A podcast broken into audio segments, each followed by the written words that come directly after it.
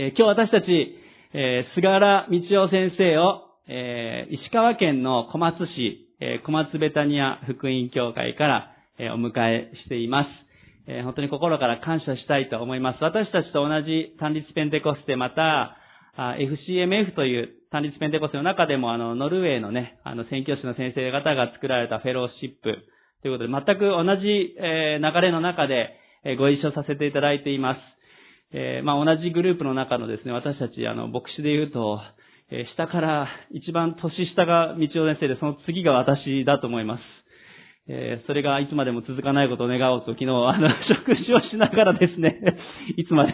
一番下の二人同士なんだろうと、あの、また新しい献身者が起こされてくるといいなと思いますが、あの、まあ、そういう関係で、あの、よく一緒にご奉仕させていただくことも多いです。また私たちのユースキャンプもですね、えー、まあ、えー、もう7、8年ぐらい前から、まず対面から始まって、今オンラインでユースキャンプしてますけども、もうその最初の時から、道夫先生、あの、えー、小松のユースの子たちを連れて、毎回ですね、あの、もう車で3時間ちょっとかかります。えー、毎回ユースを連れて本当に献身的に来てくださって、また、メッセージや様々なご奉仕もしてくださいました。本当に感謝します。えー、そして、あの、本当に道夫先生は素晴らしい御言葉の解き明かし、また本当にわかりやすいメッセージが本当に素晴らしくて、私も大好きですし、あの、まあ、特にあの、吉江先生もね、いつも、道夫先生のメッセージ素晴らしい素晴らしいと、あの、あまりハードル上げるなと言われそうですけれども、でも本当にあの、今回お迎えでき初めてですよね。岐阜純君教会の礼拝でメッセージしていただくのは初めてになると思いますけども、こうして共にお迎えして、礼拝してあげることができることを感謝したいと思います。また今日は、ここに出ている通り、福音に生かされてというテーマをつけて、あの、お迎えしています。え、先生のお証も含めて、え、私たちがどのようにこう、福音に生かされて歩んでいくか、そのことを語っていただきたい、そのように願っています。今年の私たちの教会のテーマ設計はここにある通り、私は福音を恥としません。福音は信じるすべての人に救いをもたらす神の力です。アメンですね。私たちは福音を恥とせず、また、この福音の力によって今年、特にそのことを体験して生きていく年にしていきたいと思います。えー、そのためにまた今日、福音に生かされてというテーマで私たちが福音の素晴らしさを、またお証しを通しても私たちが本当にどのように私たち一人一人も生きていくべきか、そのことを教えられる時となると期待しています。えー、それでは、えー、拍手を持って、え、道夫先生をお迎えしていきたいと思います。よろしくお願いします。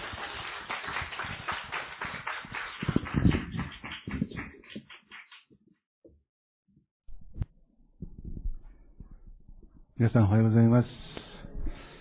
石川県の小松ベタニア福音教会から来させていただきました菅原道夫と申します。えー、今朝はこのようにこの岐阜純福音教会の礼拝に、えー、ご一緒させていただいて、えー、共に皆様とご一緒に神様を礼拝できること、本当に心から嬉しく思っています。健先生が今紹介で、え、してくださったんですけれども、まあ私は本当に同じグループで、えー、ずっとですね、あの、検診してからずっと健先生、そして太蔵先生、そして岐阜のユースのリーダーの皆さんや岐阜のユースの方々にはずっとお世話になってきたものなんですね。あの、礼拝に参加することはなくても、本当にしょっちゅう、この10年、十数年をですね、えー、ユースキャンプで来させていただいて、本当によくしていただいています。そういう意味で、このようにお招きいただきながら、皆様と一緒にこの時間過ごさせていただけること、本当に神様の恵みだなと思っています。えー、ユースキャンプでご一緒させていただくことは本当に多かったんですけど、あの、実は私、あの、私も KBI 卒なんですけども、あの、2010年、KBI 覚える日という日でですね、私、KBI3 年生の時に、この、岐阜中福音教会に実は来させていただいたんです。そして、あの、礼拝で、あの、メッセージの奉仕をですね、実は一回させていただいたことがあるんですよね。当時はもう本当にまだまだこの、あの、何もわからない新学生で、もう本当に一晩中寝れない緊張をしながら、あの、礼拝でご奉仕させていただいたことを本当に思い出しますね。えー、それから13年経ってしまってですね、私もただのおじさんになってしまったわけで、なんですけれども、でも本当に感慨深くですね、私にとってはですね、今ここに立たせていただいてます。まあ本当に、まあ挨拶が尽きなくなっちゃうんですね。あの、本当にお世話になっているので。まあそれでも、あの、貴重な時間ですので、皆さんとご一緒に御言葉をお分かちさせていただきたいなと思います。えー、今朝はですね、えー、ケン先生に、福音に生かされてというテーマをいただきました。あすごく深くて大きなテーマだなと思いながら、まあ、準備の時にこの御言葉を思い巡らしていたわけなんですけれども、まあ、福音とはそもそも私たちの信仰の中心にあるものですよね。ですので、本当にこう一言で語りきれない深み、そして広がりがあるなって本当に思わされます。もちろん福音の中心にあるものはイエス様の十字架の贖いなんですけども、でもそれを中心としながら本当にそれだけにとどまらない、え神様の恵みを表しているのが福音だと、そう感じています。えですのでですね、今朝は私自身があ献身してから、まあ、これまでずっとですね、私自身を生かし続けてきてくれたというか、私本当にこう励まし続けてくれ、来てくれた、私の最も大好きな聖書の箇所の一つを皆さんとご一緒に開きながら、私の証を含めながら皆さんと御言葉をご一緒させていただきたいなと思っています。それでは、御言葉をお読みさせていただきます。今朝はですね、マタイの14章の22節から33節をご一緒に読みたいと思います。マタイの福音書の14章の22節から33節です。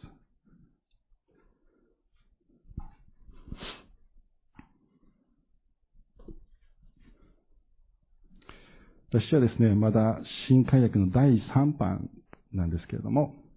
ちょっと古い訳で読ませていただきます。それでは読みします。それからすぐイエスは弟子たちを敷いて船に乗り込ませ、自分より先に向こう岸へ行かせ、その間に群衆を返してしまわれた。群衆を返した後で祈るために一人で山に登られた。夕方になったが、まだそこに一人でおられた。しかし船は陸からもう何キロメートルも離れていたが、風が向かい風なので波に悩まされていた。すると夜中の3時頃、イエスは湖の上を歩いて彼らのところに行かれた。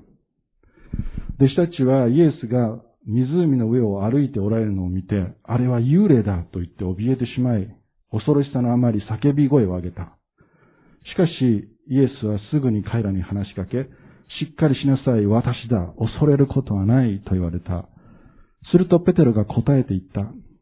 主よ、もしあなたでしたら、私に水の上を歩いてここまで来いとお命じになってください。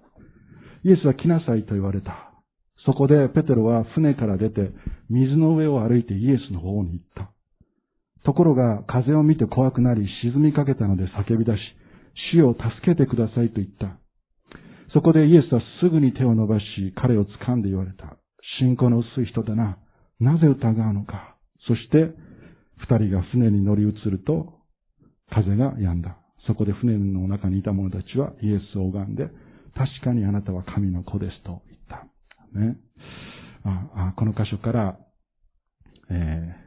ー、御言葉をご一緒させていただきたいと思います。一言お祈りさせてください。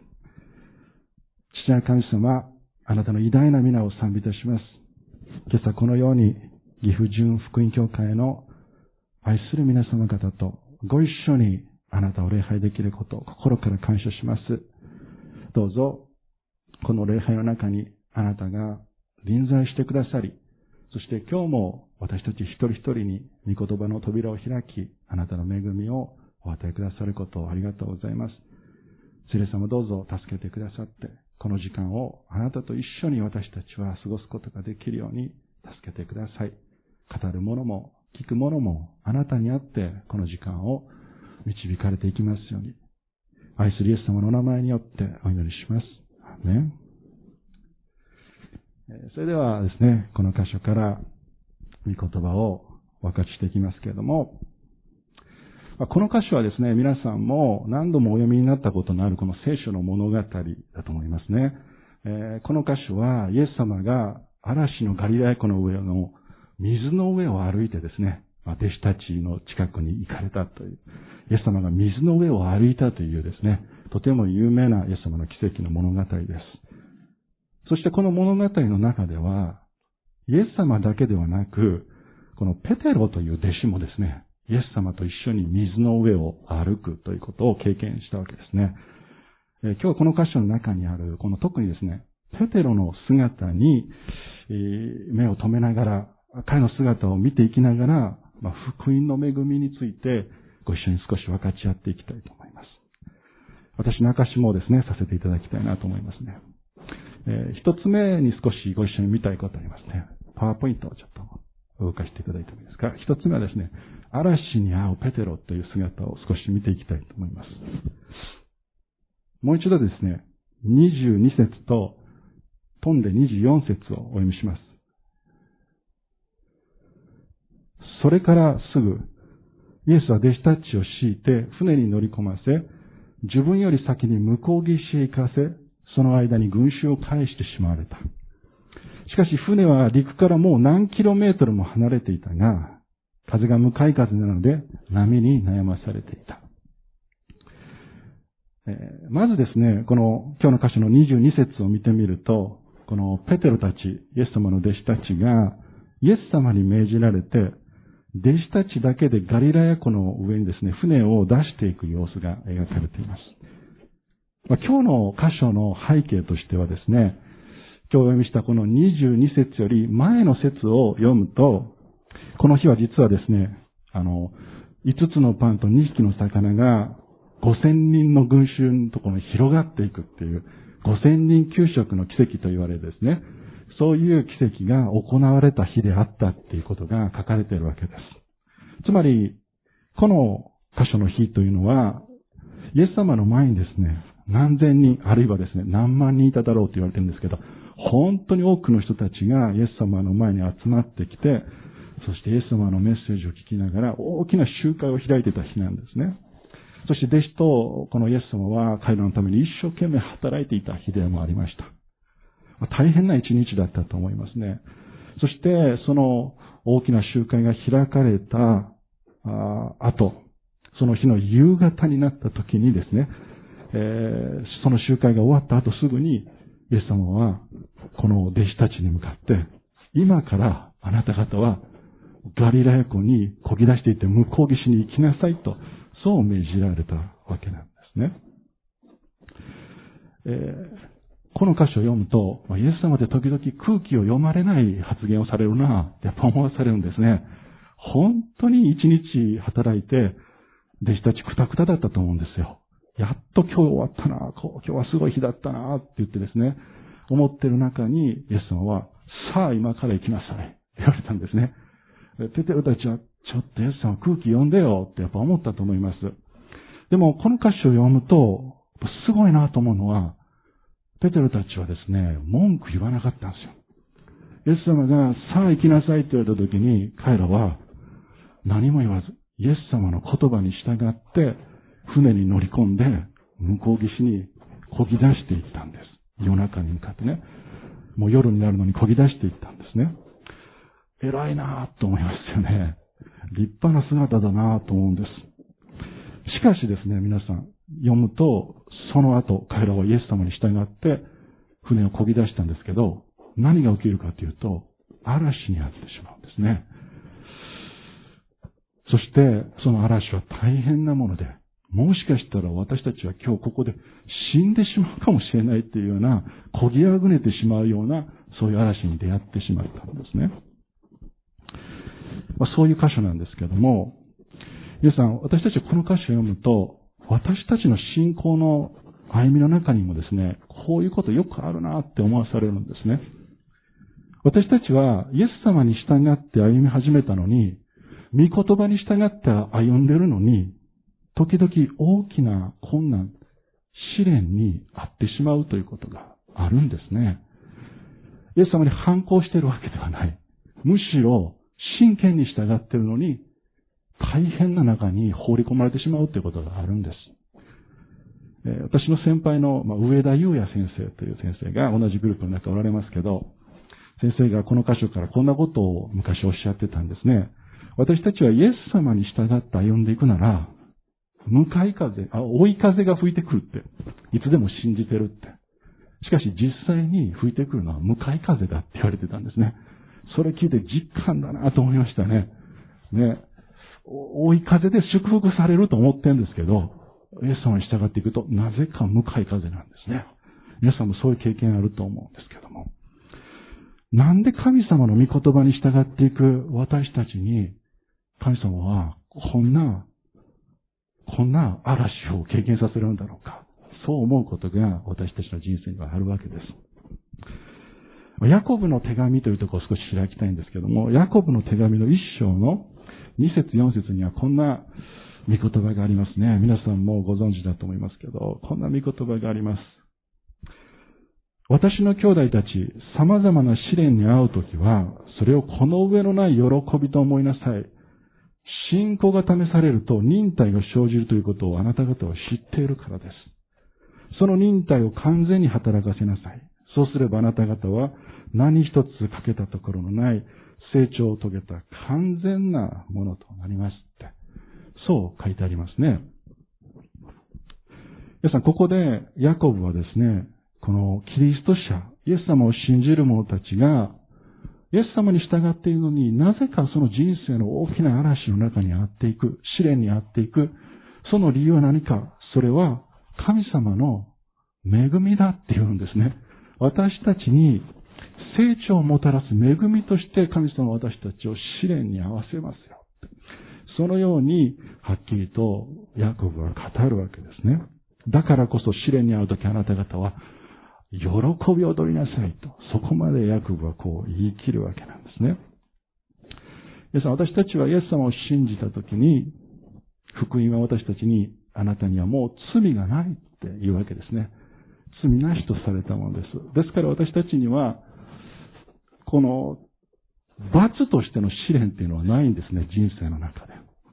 ですから、私たちの人生、イエス様に従っていく人生の中で、どんな試練を私たちが受けたとしても、実はそれは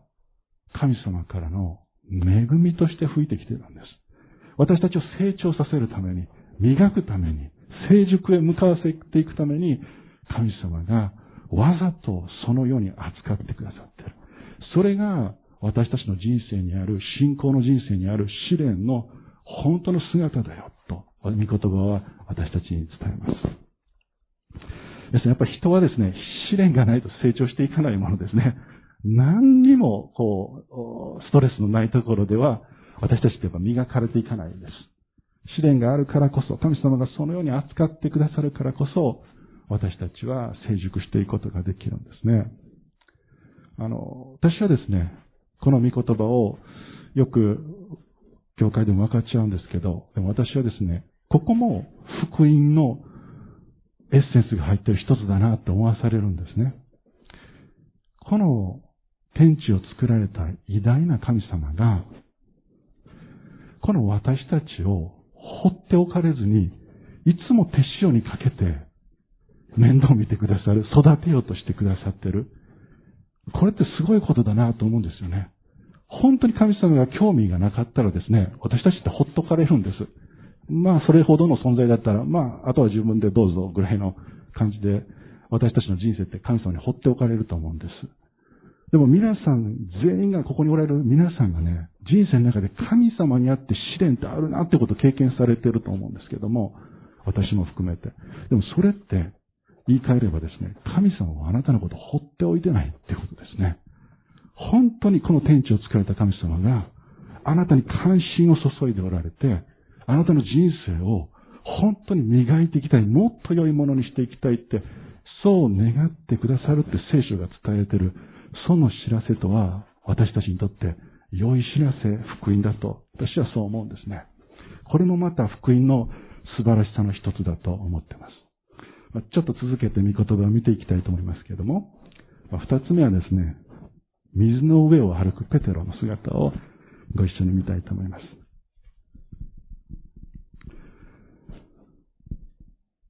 14節、あ14章の25節から、まあ、飛んでですね、28節とちょっと29節までお読みしますね。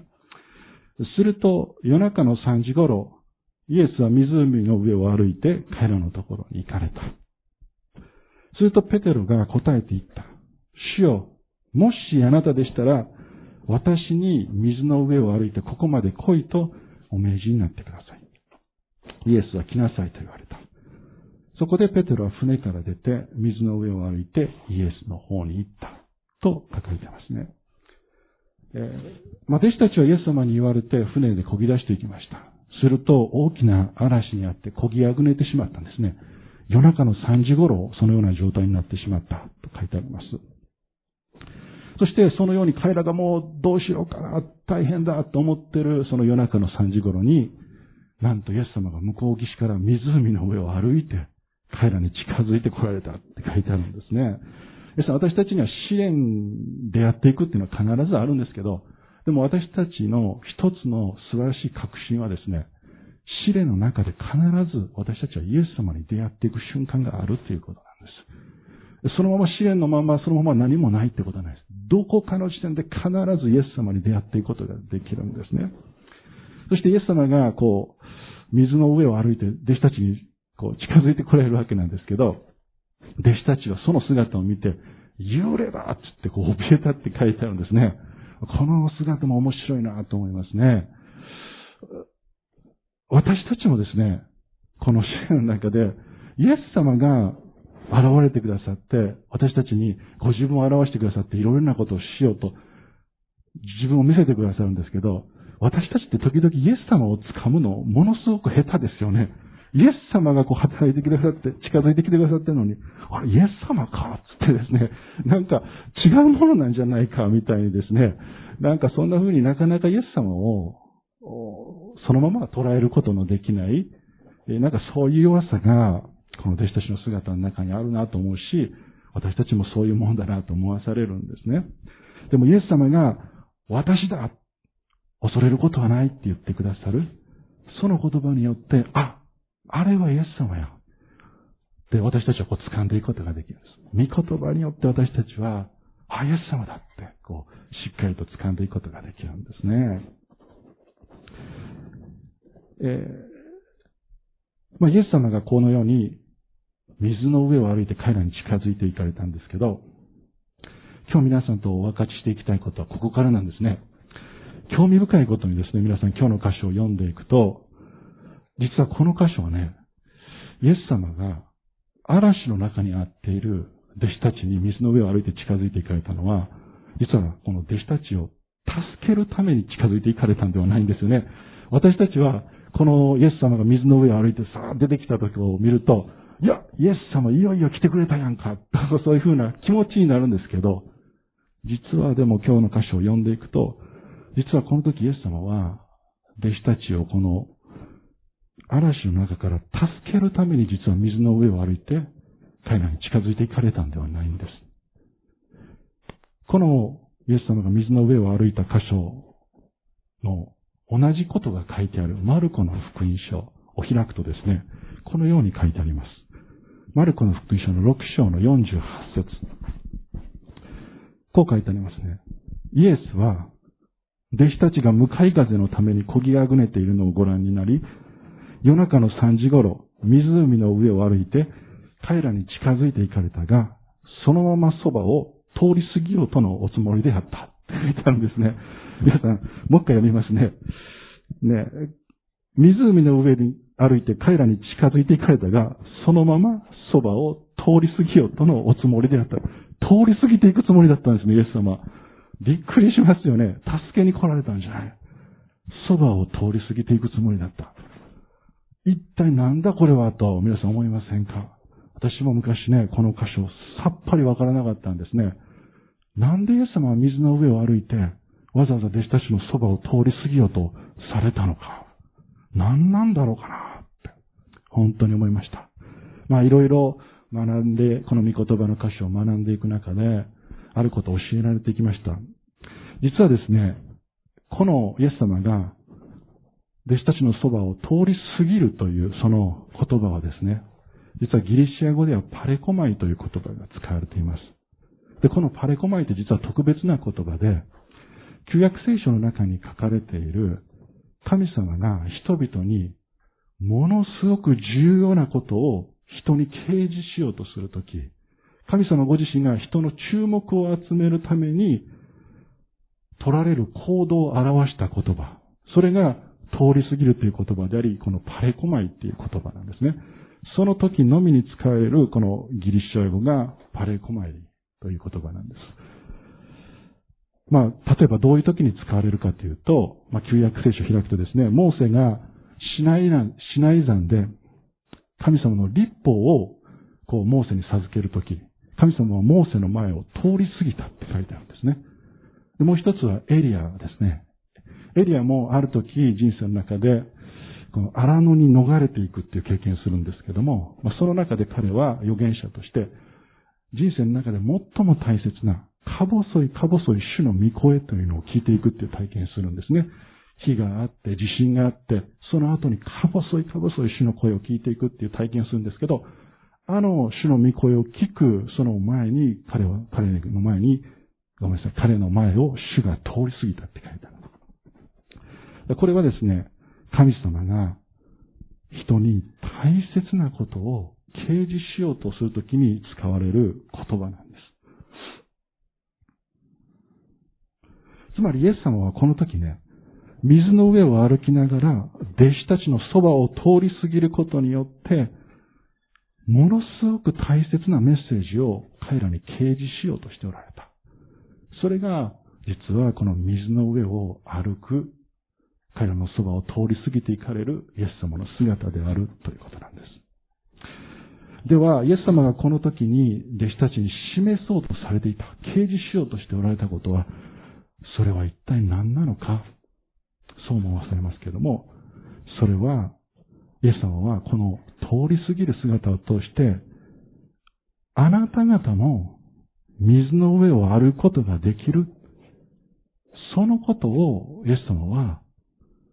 弟子たちに伝えておられたんだろうと私はそう思うんですね。とにかくですね、この水の上を歩いて通り過ぎていかれる、その不思議なイエス様の姿を見たとき、水の上を行かれるこのイエス様の姿を見てね、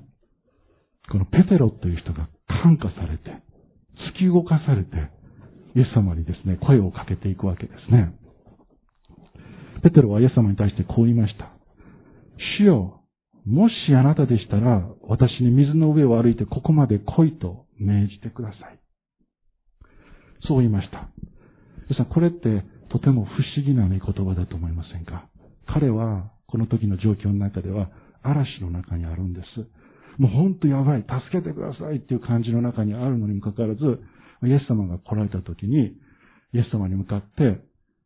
主よ、もしあなたでしたら、私を水の上を歩いて、そちらまで行かせてくださいって言ったんです。普通言わないですよね、これね。普通なら逆ですよね。主よ、もしあなたでしたら、ここまで来て私たちを助けてくださいって言うんですけど、ペテロは逆言ったんです。もしあなただったらそこまで私も行かせてください。この言葉を読むとき、やっぱね、これはイエス様の本当に不思議な姿に、まあ霊的なところ、深いところ突き動かされて、それに応えているペテロの姿だと、そう私は思いますね。そして、ペテロはイエス様そちらまで行かせてくださいと言ったときに、イエス様は来なさいと言ってくださいました。そして、そのイエス様の来なさいって言ってくれた言葉を信じて、ペテロは水の上にその一歩を踏み出していきます。すると、皆さん、奇跡が起きたんですね。水の上に彼の足が立ったんですよ。そして彼は生まれて初めて水の上を歩くという経験をここでしたんですね。皆さん、私がこの物語を読むときに、本当にすごいなと思わされるところは、それは、この物語でね、イエス様が水の上を歩いたことではないんですよね。そうではなくて、ペテロが水の上を歩いたことが本当にすごいことだと思うんです。もちろん、イエス様が水の上を歩かれたっていうこともすごいことですね。弟子たちもびっくりしたんですあれはもうお化けじゃないかってぐらい、腰抜かしてびっくりしたんです。そんなことできる人なんていないだろうと思ったんですね。イエス様が水の上を歩くっていうのはもう奇跡だしすごいことですよ。でも、私たちは聖書を読んでもすでにイエス様が神であり、救い主であるということを知ってますよね。ですから、この歌詞を読むとき私たちは、そらイエス様やったら水の上ぐらい歩けますよって 思いますよね。ねでも、この物語のね、一番すごいところは、イエス様だけじゃなくて、ペテロも水の上を歩いたんですよ。ペテロは、皆さん私たちと変わらない普通の人です。そのペテロが、水の上を歩くことができたんですね。皆さん、水の上を歩いたことある人いますか？おられます？この中に水の上を歩けますっていう人。いないですよね。ありえないですよね。昔、あの、テレビで、あの、丸見えっていう番組、知ってます？皆さん、世界丸見えっていう番組あるんですけど、その番組でね、中国の方に水の上を走ることのできるおじさんがいるっていうのやってました。でも、実際の映像を見たら船と船の間にこのゴザを並べてね、その上を走ってただけでした。もうそれもひどいもんでね、水がここら辺まで来てるんですよ。ね全然歩くとかっていうレベルじゃないですよ。ほぼ泳いでる。水の上を歩くっていうのは皆さんそもそも私たちにはできないことですよね。水の上っていうのは絶対に物理的に私たち人間が歩くことのできない領域。つまり私たちが絶対人生で交わることのない領域を示している箇所なんですね。でも、その絶対に私たちが歩むことのできないその領域に対して、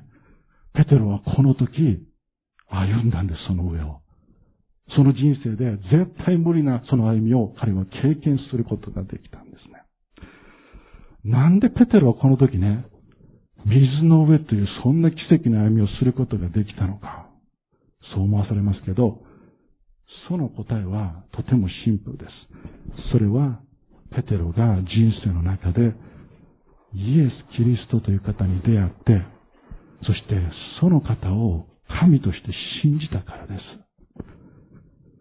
普通の漁師だったペテロがイエス様に出会い、イエス様を信じ、イエス様と一緒に生き始めたからこそ、彼は本来絶対に人が歩むことのできない水の上という領域さえも人を歩ますことのできるイエス様の力によって、水の上を歩くということを経験できたんです。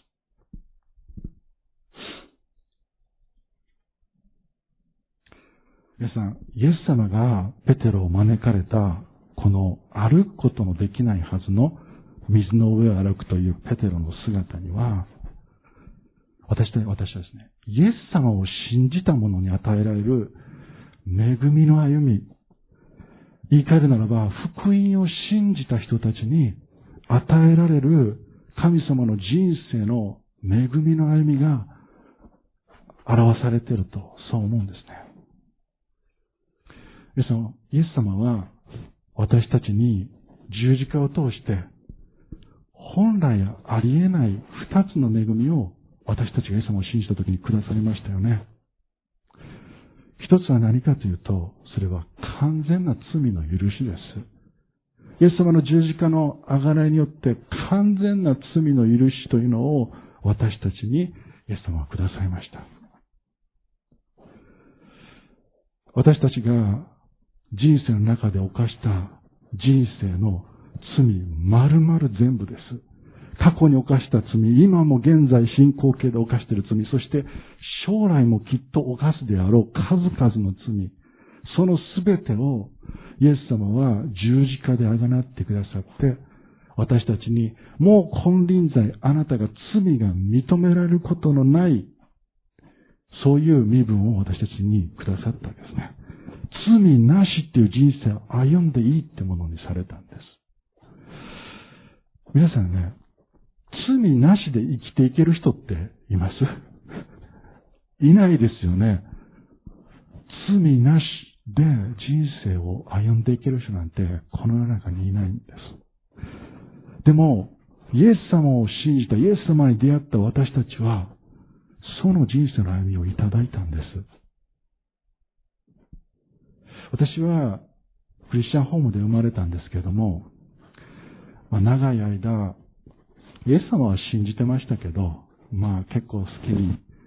思春期とか生きたんですね。で、大人になって、まあ、教会生活、信仰生活に戻ってくることはできたんですけど、でも私は福音に出会ったことのないクリスチャンとしてずっと人生を過ごしてしまったんです。そして、えー、その、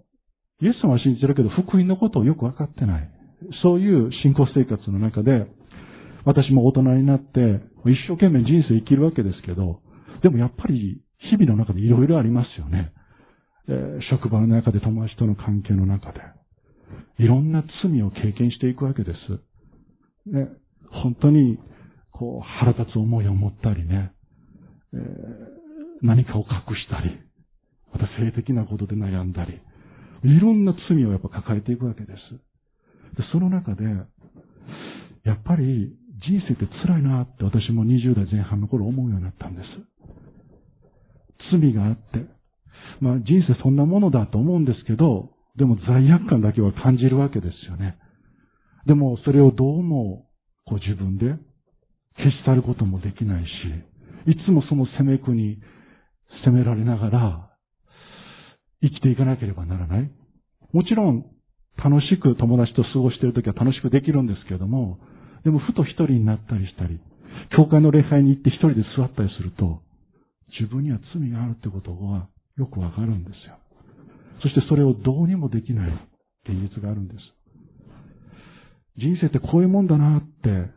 二十歳を過ぎて20代前半の頃思いました。本当に、ああ幸せだじゃなくて、どっかで自分の自分って罪人だ。こういうものを抱えながら、そういうものを隠しながら、どっかで痛みを感じながら、苦しさを覚えながら、みんな生きてんだろうって思ってたんですよ。そうやって生きていくのが人生なんだろうって、そんな風に感じ始めてたんですね。罪があるな。でもしょうがない、こういうもんだと思ってたんです。でも26歳の時に私はですね、初めて人生の中で福音に出会うという経験したんです。まあ、KBI の元学院長の太田優作先生がですね、ある時メッセージしてくださって、そのメッセージを聞いたことが私のきっかけだったんですけど、先生がそのメッセージの中でこう言ってくださったんですよ。あなたの罪はどこにあるんですか？ってすごいきつい言葉でね、言われたんです。で、そのメッセージの言葉を聞いた時に私ドキッとしたんですよ。なぜならいっぱい罪を犯してますからね、日々の生活を突き刺されたように感じてやばいと思ったんです。でも、あ、いっぱいここに罪あるな、この内側にいっぱい罪あるなってその言葉を聞いたときに思ったんですけど、でも、その時大田先生が続けてこう言ってくださったんですね。今そう言われて、自分の胸に手を当ててる人、あなたの底に、あなたの内側に、もう罪はありませんって言ってくださった。あなたの罪は、イエス様の十字架の上にあります。あなたの罪をイエス様は全部持っていってくださった。あなたの生涯一個丸々分の罪を全部持っていってくださった。だから、あなたの人生にはもう罪ない。大丈夫。あなた罪なしで生きていけるって。そう言ってくださったんですよ。そのメッセージを聞いたときに、私は初めて福音のことを理解できたんですね。ああイエス様がくださったものってこういうものだったのかって。私が犯してきた、いろんなものですよね。それらのすべてをイエス様がなしにしてくださった。その人生を私にくださった。それが分かったんです、その時ね。そして、私はその時、ありえない喜びを経験したんです。本当に今まで自分をどっかで責め続けてきたこの罪悪感が完全に解放されていく。ああ、許されたんだってわかる経験したんです。その時は私は本当にね、嬉しくて嬉しくてしょうがなかった。自分の人生の中から罪がなくなった、許されたってこと分かったんですよ。僕は、あ、罪を許されるってこういうことなんだって、本当に思わされました。それから、その喜びの中を、私も今も生かされているわけです。罪なしの歩みです。失敗はするんですよ。でも許されてる歩みですよ。もうそれにとらわれていかない歩みですよ、皆さん。こんな風に歩めるのは、普通ならありえないことですね。でも、イエス様を信じた人たちにはその歩みが本当に開かれてるんです。水の上の歩みです。イエス様が来なさいって言ってくださる。そこ歩めるから来なさいって言ってくださる、そのイエス様の御言葉を信じて、私たちが踏み出していくなら、本当にその世界が開かれていくんですね。もう一つイエス様が出会った私たちに与えられた恵みはですね、それは新しく生きる恵みですよね。イエス様を信じたとき私たちは罪に許されただけではなくて、新しい歩みもくださったわけです。昔の人生、昔の自分とは違う人生です。昔ではありえなかった、そんなことを私には考えもしなかった、そういう領域が開かれていく人生のことですね。皆さん、世間でもね、よくね、新しい人生生きようってよく言うじゃないですか。今年から新しく生きようとかね。明日からダイエットだとかって言って、私たち頑張りますけど、そういう言葉に突き動かされていろいろありますけど、でも私たちが、やっぱりそれを本音で言うときね、新しく生きることってやっぱ無理だと思いません？新しく生きたつもりになっても、結局昔の自分にどっか引きずられながら生きていくのが私たちですよ。でも、聖書はね、イエス様を信じた者に、こうやって約束するんですね。開かないですけど、第二コリントの5章の17節でこう書いてありますね。誰でもキリストのうちにあるならその人は新しく作られたものです。古いものは過ぎ去ってみよ、すべてが新しくなりました。新しい人生いただけるんです。私も、えー、本当にイエス様を信じてから、その後、献身に導かれていったんですね。それは本当に私にとってはありえないことです。まあ、今日は長くなってしまうので、その、詳細はお話しできないんですけど、私の教会の人々は私が昔どんな存在だったかっていうことをよく知ってるんですね。とてもじゃないけど、何か人に教えていくようなものではないんですね。私の親友がですね、私にある時、高校生の時に言ったことありました。彼はね、私に愛情を持ってですよ。親友なので愛情を持って。俺は、お前みたいなバカなやつ見たことない。って言ってるんですよ。それぐらいね、物事分かってない男だったんですよ。ね。まあ、その話したくなっちゃいましたけど、ダメ。でも、本当に、そう、友達に言わせるほどのものだったんですよね。でも、そんな私がですね、新しい人生いただいたんです。これは、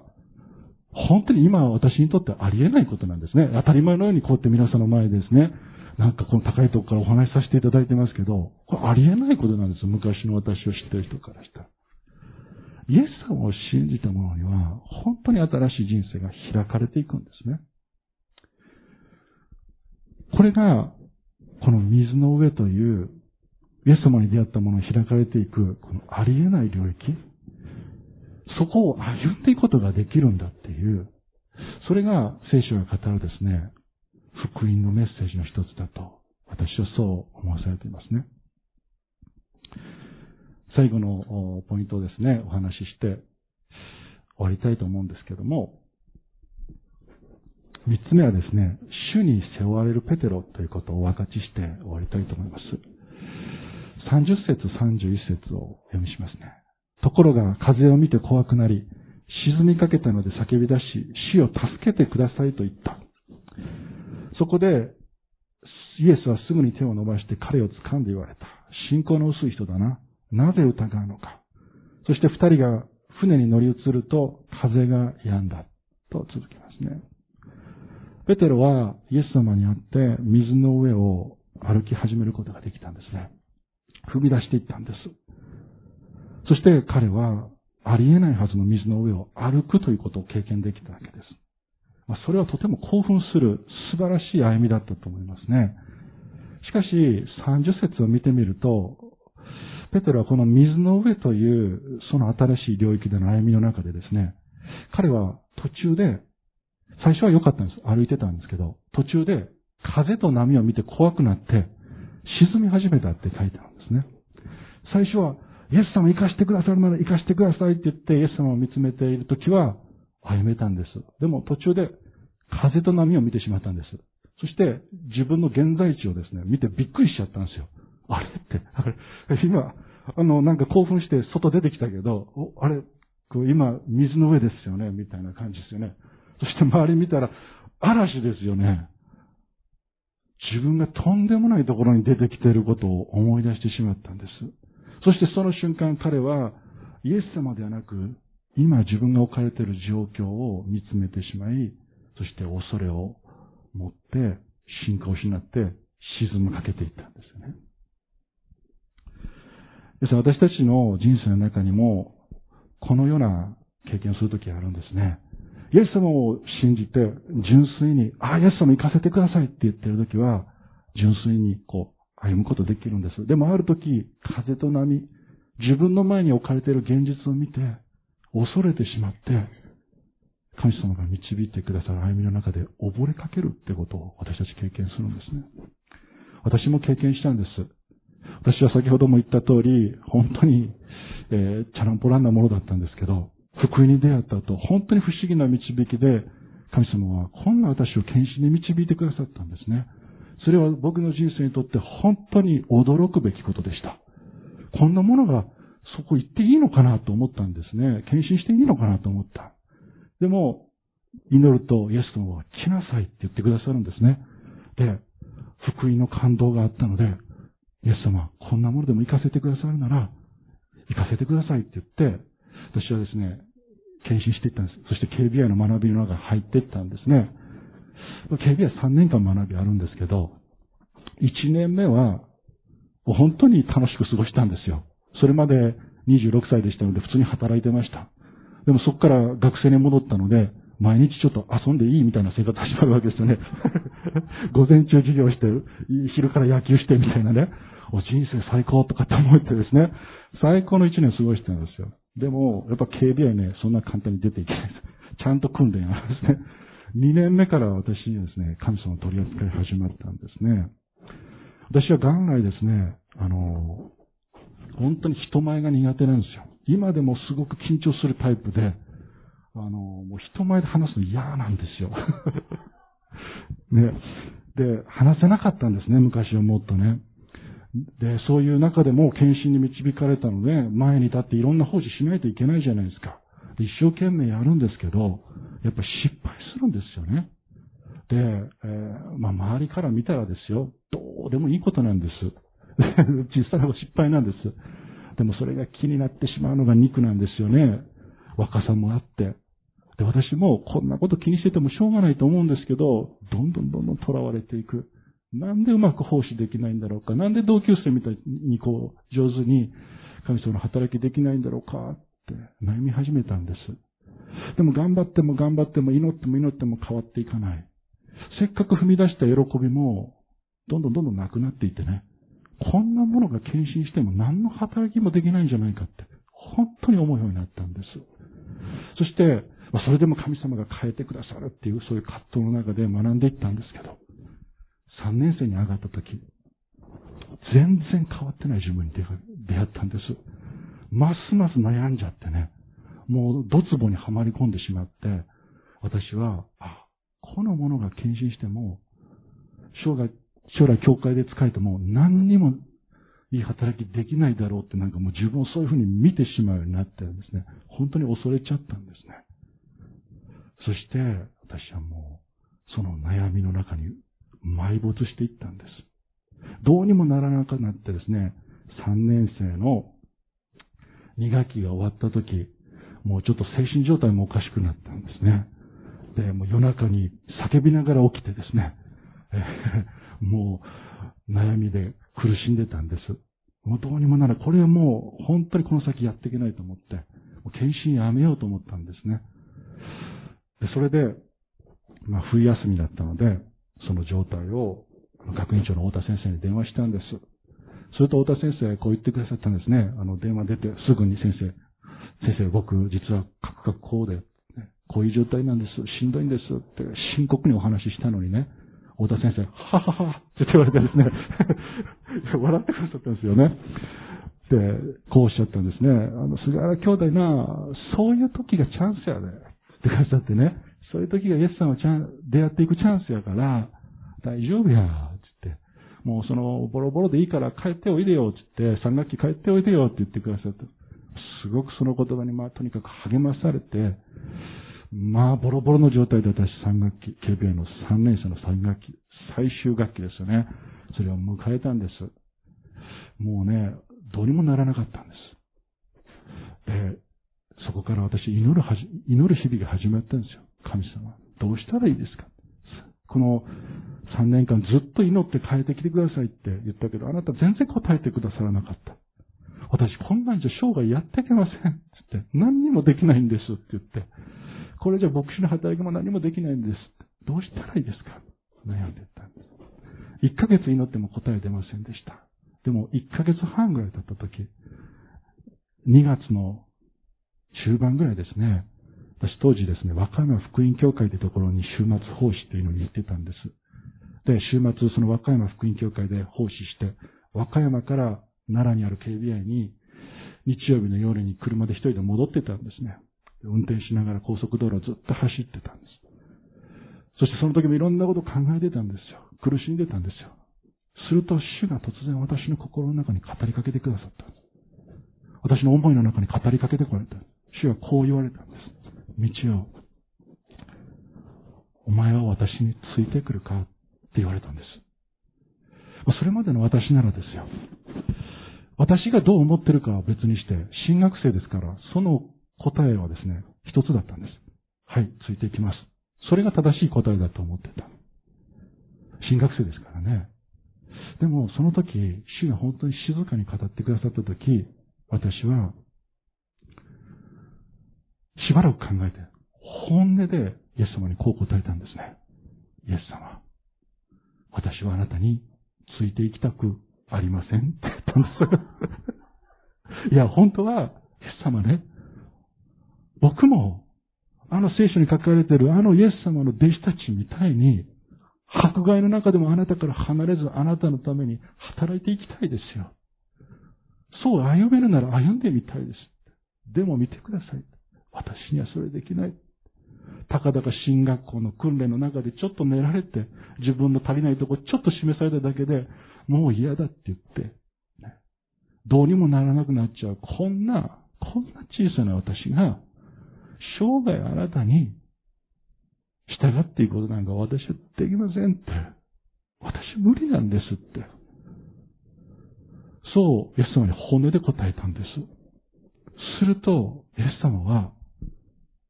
心の中に一つの御言葉を私に思い起こさせてくださった。読ませていただきますね。イザヤの46章の3節私に聞け、ヤコブの家とイスラエルの家のすべての残りのものよ。体内にいる時から担われており、生まれる前から運ばれたものよ。あなたが年をとっても私は同じようにする。あなたが白髪になっても私は背負う。私はそうしてきたのだ。なお私は運ぼう。私は背負って救い出そうって。この御言葉を私の中にですね、語りかけてくださった。そしてイエス様はね、こう言ってくださったんですね。一応。私があなたを背負うから、あなたは私についてきなさいって。そうイエス様は私に語られたんです。私は、お前と一緒に働きたい働きがあるからお前を召したんだ。お前と一緒に成し遂げたいことがある。お前と一緒に登りたい山があるし、お前と一緒に見たい景色がある。お前が選んだんじゃなくて、私がお前を選んだんだ？お前がどんなに足りなくても、私があなたを背負うんだから、あなたは私についてきなさいって、イエスも語ってくださったんですね。私はその語りかけを聞いたときに初めてね、初めてじゃないです。やっとですね。やっとね、私はですね、イエス様って方を思い出したんです。ああ、そうだった。イエス様って方は、こんな小さなもののために、愚かなもののために、命を投げ出して、私を愛してくださる方だったって。その私が、そのイエス様が、私がちょっと何かできないからと言ってね、足りないからと言ってね、この私をもういらないって言って投げ出すようなことないんだなって。生涯この方が私を背負ってくださって、一緒に歩んでくださる。だから私は歩めるんだなって。本当にそのことを教えていただいたんです。その日から私変われたんですね。能力とか、そんなことは全く変わりません。相変わらず次の日も弱いまんまです。足りないまんまです。でも信仰変わったんですよ。主が背負ってくださるなら、こんな私でも、主と一緒に働くことできるって。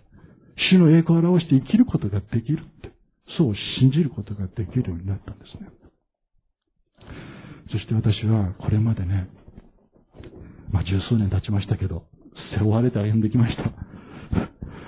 進学校の歩みがもう大変でですね、あれがマックスかと思ったわけですけど、現場に出たら全然でしたね。もっと大変なこといっぱいありました。でもね、背負ってくださいますね。本当に今もこうやって奉仕できるのは、主が背負ってくださるからです。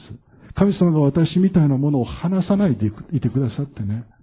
相変わらず背負ってご自分が水の上を歩んでくださるんです。皆さん、ペテロもね、最初水の上を歩いた時一人で歩みました。でも、その後ね、彼は沈んだじゃないですか。でもイエス様がすぐに手を伸ばしてくださって彼を掴んでですね、引き上げてくださったんですよ。そして、皆さんその後、彼らはどうしたと思います？水の上でイエス様に引き上げられたペテロ。その後彼らは、泳いで船に戻ったって書いてあります書いてないですよ。やっぱり船、水の上を歩いて帰ったんです。でも皆さん、ペテロのね、行きと帰りの歩みは全く違うもんですよ。行きは一人、自分の信仰頼りです。でも、沈んだ後帰りはね、イエス様にしっかり掴まれながら、もう、もう、こう、しがみつきながら歩んだと思いますよ。ね。私たちに与えられている素晴らしい信仰の歩みってね、この帰りの歩みだと思いますよ。イエス様に背負われて歩んでいく。水の上で唯一沈まない方にしっかりと掴まれながら背負われながら歩んでいく歩み。それが私たちの人生に与えられている歩みだと思います。私はこの御言葉にずっと励まされてきたんですね。そしてここにいつも良い知らせを、知らせの響きを受け取ってきたんです。それはただ単にイエス様が私の罪のために死んでくださっただけではなく、主は本当にこんな小さなものを文字通り死ぬほど愛してくださって、そして、罪を許してくださっただけでなく、生涯この私を背負い続けて歩んでくださる。それが、聖書が私たちに語り続ける、知らせ続ける福音のメッセージであると、そう私は受け取っています。主に背負われながら皆さん、これからも水の上の歩みを、本当に私たち期待していきましょう。必ず歩み切ることできるんですね。イエス様と一緒なら。そのことを信じながら、なおも主と共に歩む人生に導かれていきたいと願います。お祈りします。父なる神様、この礼拝を感謝いたします。福音に生かされてということを見つめながら、御言葉を開きました。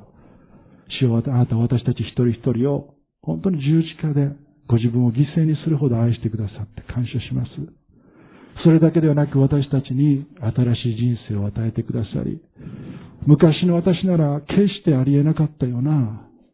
そんなものに作り変える歩みを私たちにお与えくださってありがとうございます。時々私たちは周りを見て、現実を見て、あなたに導かれた歩みを恐れて